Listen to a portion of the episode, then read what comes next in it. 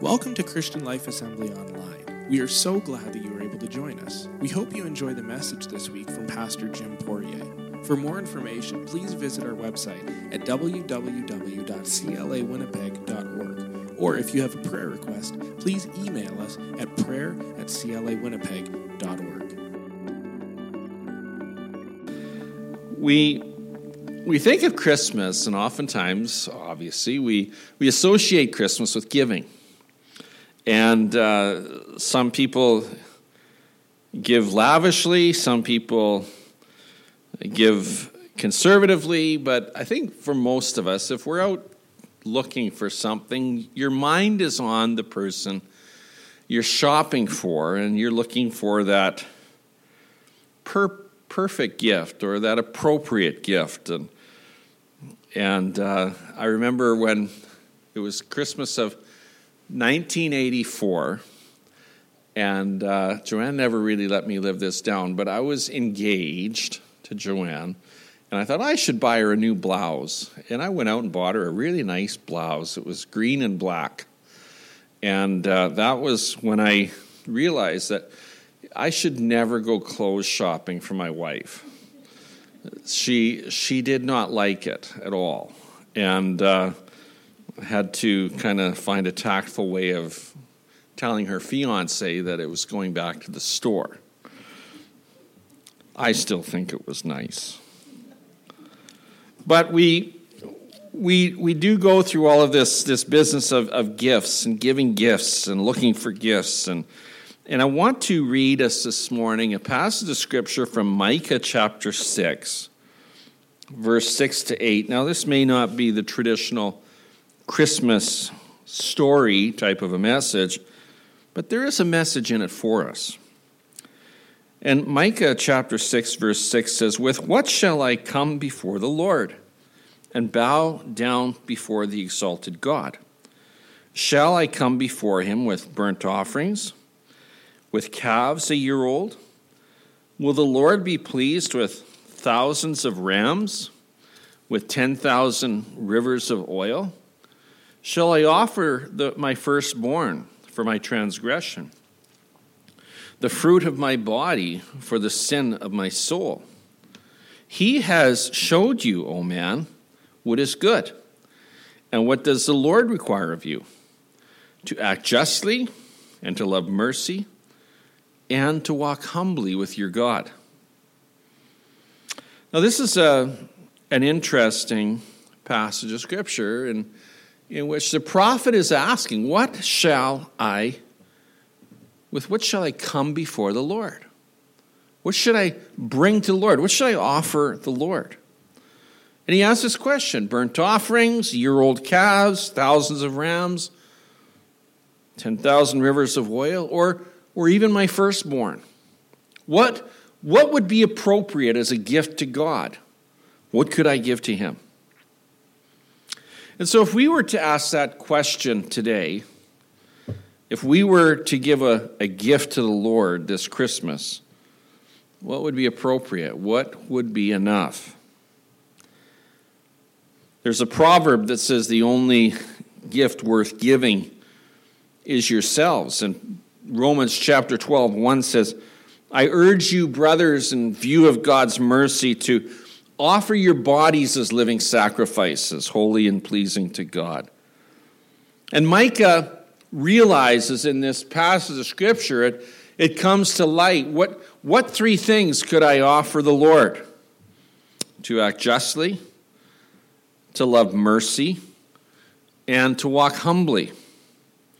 So let's unwrap each of these gifts this morning. Let's talk about it acting justly. We know that, boy, in this world, there's a lot of injustice. There's a lot of really unfair things that are happening in this world.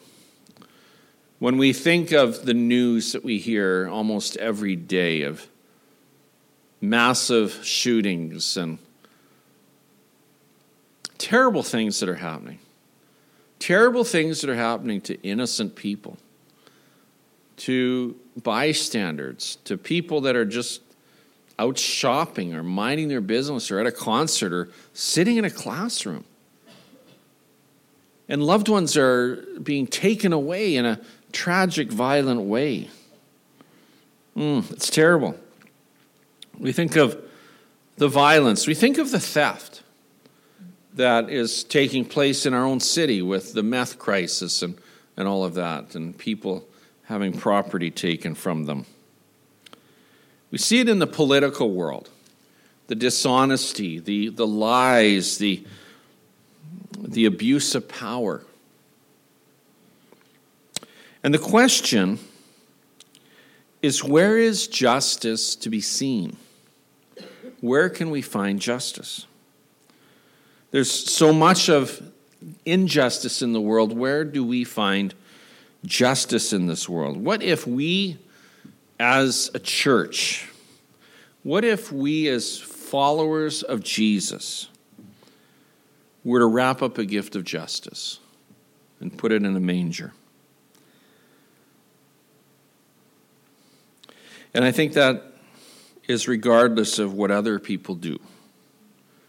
Will we be the one that's fair?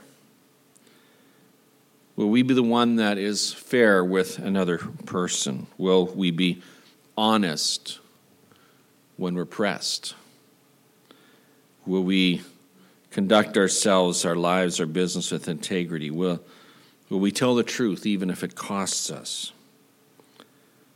Will we love people who are different than us, who think different, who may be of a different religion from a different part of the world? Will we love people? Will we love people who have less than us?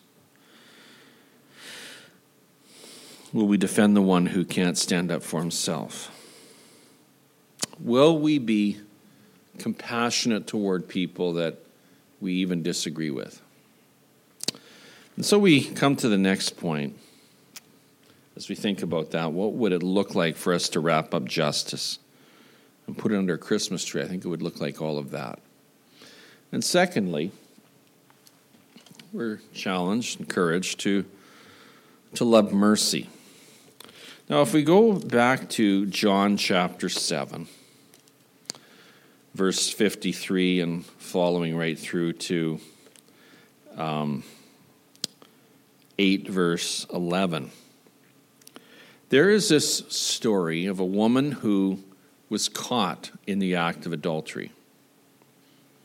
Well, some would speculate that it was a setup, that she was merely a pawn in the hands of these religious people that had devised a scheme to trick or to trap Jesus. But regardless of whatever it was, here was a woman who clearly was caught in the very act of adultery.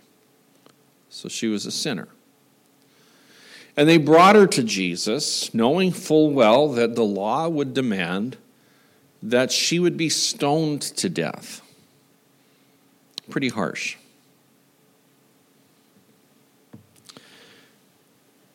And Jesus, as you know, knelt down and started writing in the sand.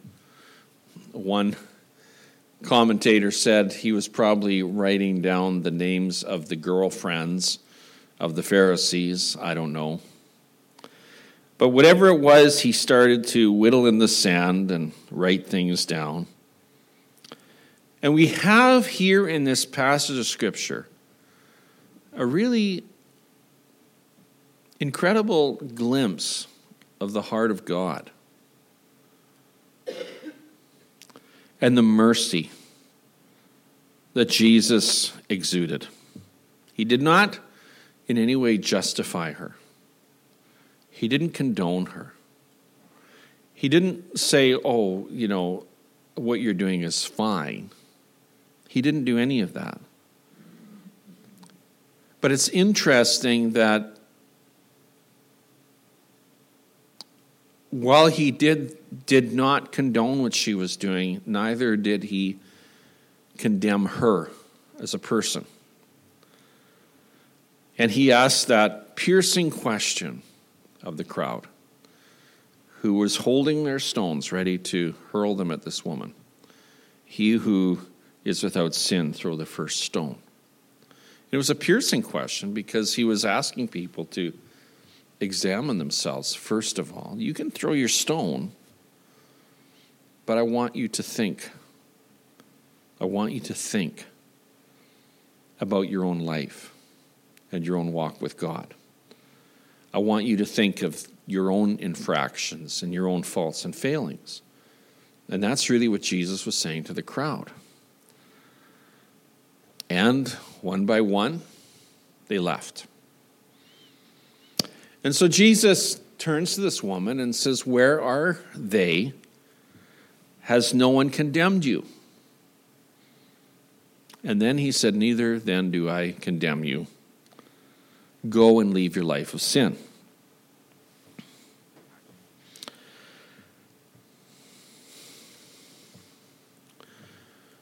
I was thinking about mercy this morning. I was thinking about mercy. Mercy is given by us when we are the ones that are in power in a situation. When we are in power to not give mercy or to give mercy, that is when mercy is given. Mercy is is something we give when we really have a choice not to give it. When you have the upper hand in a situation, in a circumstance, in a relationship, that's when we have the choice to give mercy. Let me, let me explain myself here. Let's say you've had a, a relational conflict with someone and clearly they are wrong. Clearly they have offended you. And it comes out, and they're exposed. And we have a choice in that situation as to how we're going to treat them. Are we going to treat them with mercy and not condemn them and forgive them? Or conversely, are we going to punish them? Are we going to hold it over their head? Are we going to wave our fist in their face? That's where mercy comes in. And you see, Jesus had the power in this situation to condemn. And all the people had the power to condemn. But isn't it interesting that Jesus chose this path of mercy for this woman that was not deserving of it? It kind of brings it right down. And you know what? It's hard to be that person. It's hard to be a merciful person. It's hard to show mercy when you're right and the other person is clearly wrong. It's hard to show mercy when you've been hurt. It's hard to show mercy. It's not an easy thing. But as I've been examining my own heart, thinking about this and thinking about the times and the temptation when I could not choose to show mercy. It's hard to, to show mercy. Showing mercy is something that every one of us have the opportunity to do. It's in that moment that we ask ourselves the question will I do it though? Will I not be one to throw an accusation, but instead will I elevate that person?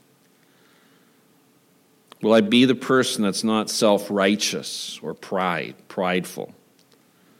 Will I show kindness and grace and mercy and forgiveness? And so maybe this Christmas, we can wrap up this gift of mercy and put that underneath the tree and say, I'm going to keep opening this gift all year. When people offend me, when people hurt me, when I'm disappointed, when family members act like family members, I'm going to show mercy. I'm going to commit to being kind. I'm going to commit to reflecting the true spirit of Christ and show the world that He's made a difference in my life. That even if you want to be less than good, I'm going to be good. I'm going to I'm going to go a step further in showing mercy. And then the next one is to, to walk humbly. He has shown you, O oh man, what the Lord requires of you, and this is actually something the Lord requires of us. See, Jesus lived in a, a culture, he lived in a time where people were arrogant and prideful. He lived in this, this culture influenced by the Greeks. They were masters at innovation and education and democracy. They, they really, from what I understand in history, were kind of the founders of this whole democratic way of, of doing life and, and economies and, and intellect. And they had so many achievements, so many things to be proud of.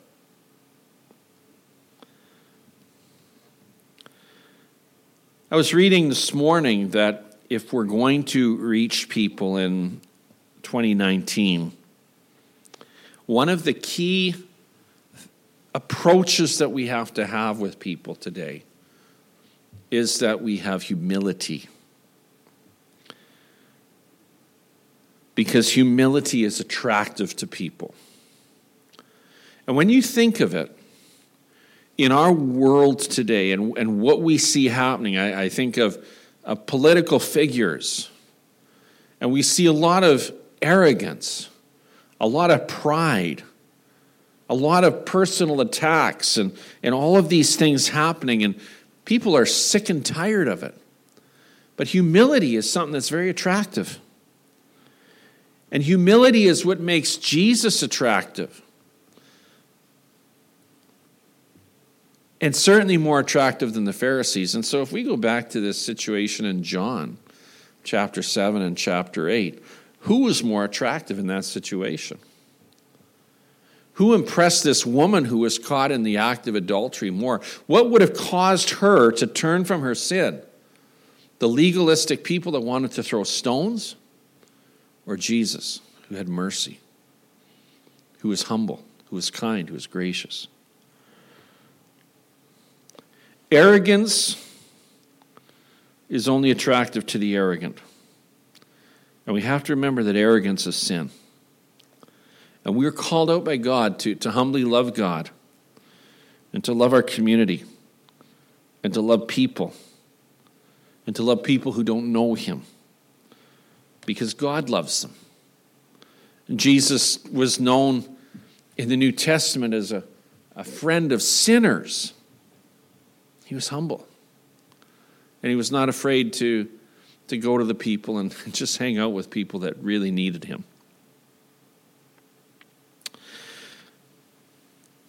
These days, when we know we're living in the last days and there is such an increase in, in technology and knowledge and change and society, and, and we see narcissism running rampant we are raising narcissistic children who are addicted to, to social media, who, who are easily offended, who are so far from the Lord that when we choose to walk humbly, we're really going counter to the culture. And if we follow Jesus, we'll find that we're always going counter to the culture. Christ modeled humility, not weakness, not poverty, but humility. He had incredible power, he had great power, great knowledge, but he chose to serve. He had incredible authority but he chose to give. When we think of the authority that Jesus had, the, the fact is, when he was hanging on the cross, he probably could have come down from that cross with the help of 10,000 angels. But he chose to give himself. He chose to die in humility and shame. He had great knowledge and understanding, and he showed incredible, incredible restraint. Humility is having a modest view of our own importance. To walk humbly. To walk humbly. So as we close this morning, I think think of Christmas. Think of Christmas in terms of a passage of scripture that you normally wouldn't associate with Christmas. To act justly, to love mercy, and to walk humbly, because it is with these gifts that God is pleased. Let's bow in a word of prayer, shall we? Thanks for listening to Christian Life Assembly's Message of the Week. Be sure to check us out at clawinnipeg.org for more information.